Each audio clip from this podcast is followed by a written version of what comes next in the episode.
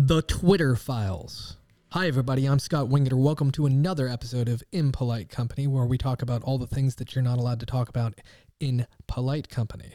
Like, you know, a major tech company and social media giant suppressing stories that could have potentially overturned the results of the 2020 election. So on Friday, December 2nd, Elon Musk released uh, a whole bunch of internal emails and documents uh, that have been referred to as the Twitter files now. Um, they released emails between Twitter and both political campaigns from the 2020 presidential election. Um, and it showed a willingness on ha- on behalf of the uh, social media giant Twitter to basically suppress stories that were unflattering uh, to the campaigns. Uh, but it, there was a huge slant here between um, whether or not the story leaned in favor of the Democrats versus if it leaned in favor of Donald Trump and the Republicans. Uh, the Joe Biden campaign definitely got. I, I, I don't even know how you put a price on this. Um, you know, if you want to look at it uh, from a financial perspective, uh, the quote campaign donation that Twitter made to uh, the DNC and the Joe Biden campaign is incalculable. It's enormous. Um, so they they did all sorts of things. They suppressed news stories. They suspended accounts. Uh, or they outright censored these unflattering stories that broke. Um, they, they, there are emails that prove this directly from the DNC. So, so for example, it says, uh, here, here's more uh, tweets to review from the Biden team, and the response that the that Twitter gave to the DNC uh, was, "quote handled." That's right, handled. Like, you know, as if it were some mafia movie or something like that. Like, hey, we got a problem with this guy over here. Oh, don't worry, boss. It's been handled. All right. We all know what handled means. It's taken care of. Don't worry about it. Forget about it. Right. Like, this is running just like some sort of, you know, mob, uh, you know, scene in like a, like the Goodfellas or Godfather or something like that. Um, and in particular, I think probably the biggest story that was suppressed and had the most impact was uh, the Hunter Biden laptop from hell. Um, so on October 14th, 2020, the New York Post released a story about Hunter Biden's laptop. Uh, we all know that the president's son, Hunter Biden, um, how shall I put this politely? Oh, it's impolite company. I don't have to put it politely the crackhead uh, spilled water on his MacBook Pro and took it to a repair shop in Delaware and then never came back, never paid the bill. And this guy who, you know, got all the data off of the laptop hard drive and put it on like an external drive he was just sitting there stuck with it for years on end. And eventually he just handed it over to some intrepid reporters at the New York Post. So, what was on this hard drive? What was on this laptop? Well, you know, being a reasonable person, Hunter Biden, knowing full well that his dad was, you know, a U.S. senator for many years, he was the former vice president, uh, he's going to be running for president in 2020.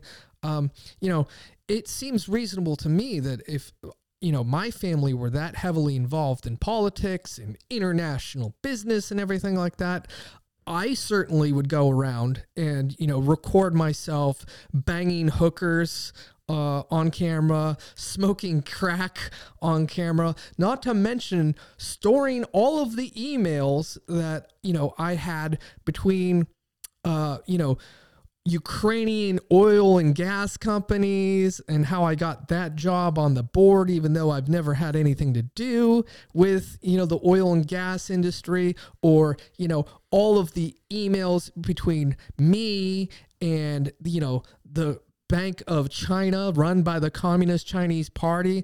And I would definitely, definitely, if I was looking out for my family's best interest, you know, have emails on there like, oh, don't worry, we're going to save 10% off of this deal with the Bank of China for the big guy. You know, we uh, who's the big guy? I don't know. Uh, you know, nobody knows, right? Um, this is the kind of stuff that's on this laptop, right? And so this is what everybody in politics refers to as the October surprise. Every election cycle, every presidential election cycle, you have some major story that pops into existence in, eh, late in the campaign season. Uh, in 2016, for example, it was the in September. Uh, there was the you know uh, Trump making the uh, grab them by the female anatomy comment. All right, that video emerged, and that was supposed to be the October surprise. And then what ended up being the October surprise in that election cycle was James Comey coming out and saying, We're reopening the Hillary Clinton email investigation. And you can literally see that that that press conference came out on October 28th. And if you go back and you look at the polls, right after that press conference, there's an X where Hillary Clinton is going down and Donald Trump's poll numbers are rising. And anytime you see an X like that in a poll, that says, up, oh, that's where that hit. Um, you can see this too in, uh, for example, after the 2020 election in August of 2021, you can see Biden's popularity, it goes way down, uh, and his disapproval rate goes way up. That's in August of 2021 and that was his handling of uh, Afghanistan and the debacle there. So there's always an October surprise, right? And in 2020, the October surprise was this Hunter Biden laptop from hell. And so the DNC, the Biden um, campaign are like, well, geez, we need to handle this. So Twitter gets right on it, right? Because there are the DNC's lapdog, right? They're they're lackeys for the DNC, and how are we going to handle this? Uh, so Twitter responded by suppressing the story, censoring the story. They they suspended the accounts of the New York Post. They said you can't share this story.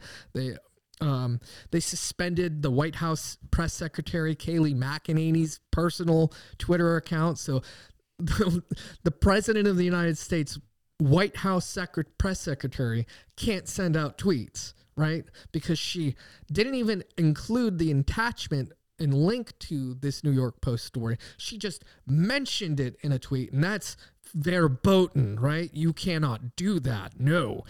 And what was um what what was their rationale here? What was their reasoning? Well, don't you know that the FBI came around uh, and they said, "Listen, we we're really concerned about Russian disinformation. That's right." And well, when we looked at the New York Post story about this hacked material from the Hunter Biden laptop, it just had all of the red flags of you know Russian disinformation.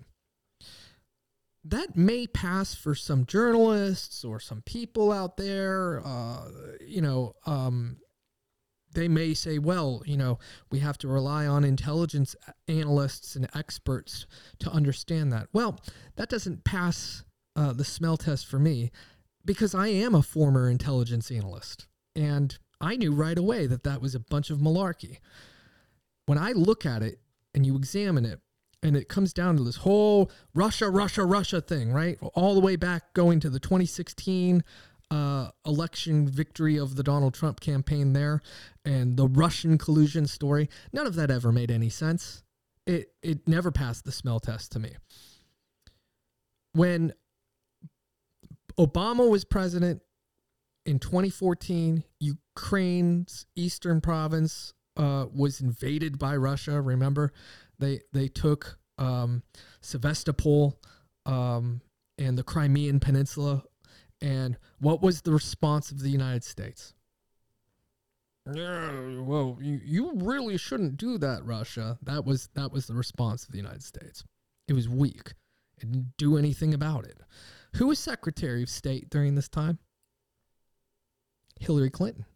Hillary Clinton was the Secretary of State. She was in charge of the foreign policy of the Obama administration when Russia invaded Ukraine the first time.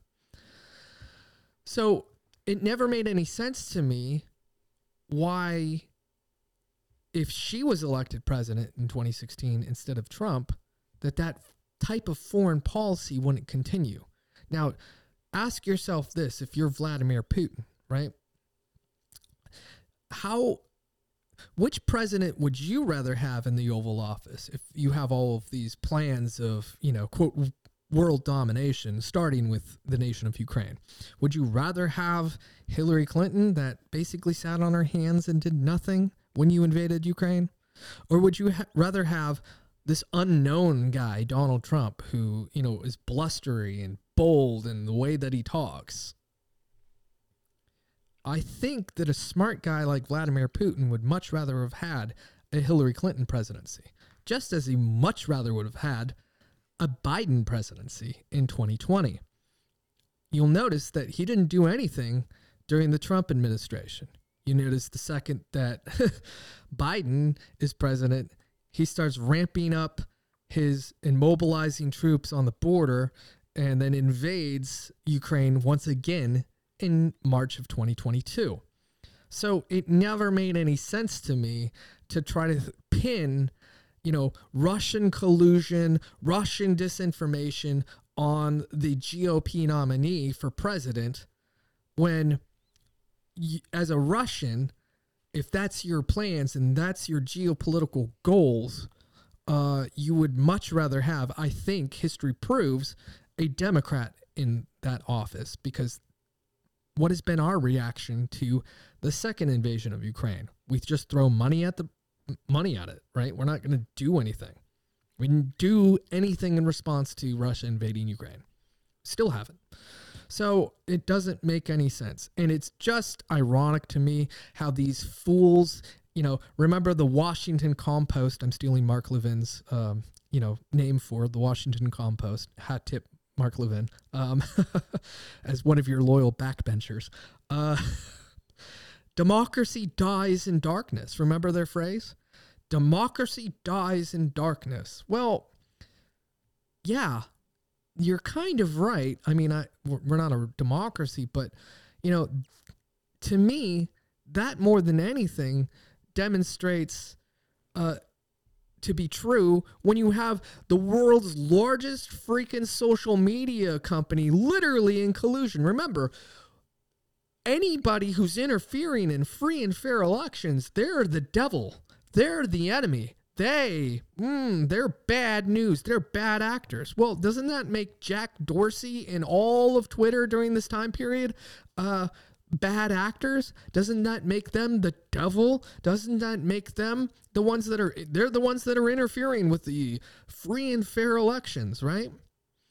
Um it's just so disgusting. And we know that it's more than just, you know, the social media company, right? Because now we have all of these, of course, constitutionalists on the left. You know, they hate the Constitution 24 hours a day, but when it's politically expedient and convenient for them, that's when they get out there and they say, well, I just love the Constitution and we have to defend it, you know? And then the constitutional experts from the left come out, right? Oh, this technically isn't an example of, you know, a, a, First Amendment right, okay? Because what does the First Amendment say? And they're right in saying this that it says Congress shall make no law.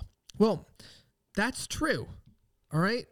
And I'll get back to that point here in a second and show you how this is actually a violation of the First Amendment. But hold on, stick with me here if Twitter, which is a private company, decides that they don't want to put out the New York Post um, article, that is not a violation of the First Amendment. They are correct. All right. The First Amendment and through the 14th Amendment, which basically added uh, to state governments the obligation to follow the Bill of Rights and local governments as well by proxy. Um, the government itself, whether it's the state government, the local government, the federal government, they cannot. Uh, you know, inhibit freedom of speech or freedom of the press. but a private entity, Twitter, they they can they can you know it's kind of like me. I can say what I want on this show. I don't have to give you know report, reports on flattering stories about Biden if I don't like Biden. If I decided that that's what I wanted to do, oh okay, fine. Nobody controls impolite company except for me. Fair enough. But here's the problem. you have a don't tell me that nobody has a problem with a major corporation that basically is in charge of what has become the public square, all right, colluding with a major political party uh, to the detriment of the other political party in order to get their guy elected. Number one, that is not that's not good. That is not good for America, right? People should have been aware of the story and should have been able to make a decision about it. Number two, yes, it's not technically a violation of the First Amendment, but when you're putting things out on Twitter and you know you only have a certain amount of words that you can put it out, it's much easier to say violation of First Amendment than to spell out the whole idea of free speech because it's not just all right, the First Amendment is just taking a small slice of this idea called free speech, okay? And Twitter is suppressing free speech when they're shutting down a story that is demonstrating the corruption of the entire Biden family. All right. And I'm not just talking about oh, the fact that Hunter Biden's smoking crack and doing prostitutes on camera like a fool. I'm talking about the emails that you know, he was able to set up companies and get positions with foreign entities thanks to the proximity that he had with his father, who at the time when he was getting these deals was the sitting vice president of the United States. All right? It demonstrates their corruption. And if he's able to pull this stuff off when his dad is vice president, what's he going to be able to do when his dad's president of the United States? We'll see, huh? Because I'm sure they've cleaned up their act, right? No, absolutely not. So we know that the FBI has been involved in covering up this story. Uh, and they're the ones that were peddling the, well, it could be Russian disinformation uh, nonsense. We know that because of Mark Zuckerberg's uh, testimony uh, as of recent like he said that you know the FBI came and they said all this stuff. And you know we just decided on the we decided to err on the side of caution here because it seemed to fit a lot of the things they said that it would right? And let's not also forget who was the general counsel at Twitter? Who was their top lawyer uh, during this time period? Well it was a guy named James A. Baker all right. And James A. Baker used to be one of the lead lawyers at the FBI. Uh, and he was the one who was peddling the Russia, Russia, Russia collusion nonsense. He was a part of Operation Crossfire Hurricane when they were trying to set Donald Trump up as saying he was just Putin's puppet and all of that nonsense, where we spent two years, millions of dollars, hired a special counsel to investigate. And they said, well, actually, that didn't actually happen. So, um, all of this is to say that this is a disaster and this is a mess and it is a big deal. And while it's technically not a violation of the First Amendment, like I said, uh, that only holds true while it was the Biden campaign. However, now that it's the Biden administration, they were still doing the same thing. They were still had all these back channels to all of these people that worked at Twitter that were, you know, sympathetic to the Biden administration and they did the same things when he became president. Now, you can I would love to hear comments here on the channel from all of you leftist constitutional experts. Defend that tell me that's not a violation of the First Amendment. I'm really excited that Elon Musk has shared all of these internal emails and files and everything uh, from the Twitter files with the public. I think it really is a big deal. I think that we need to look further into this, and I'm looking forward to more uh, instances of this type of stuff happening at these social media companies because something needs to be done. Thanks for watching. Thanks for listening to Impolite Company, presented by The Dock Line. If you like what you heard, be sure to rate our podcast and leave a five star review for us.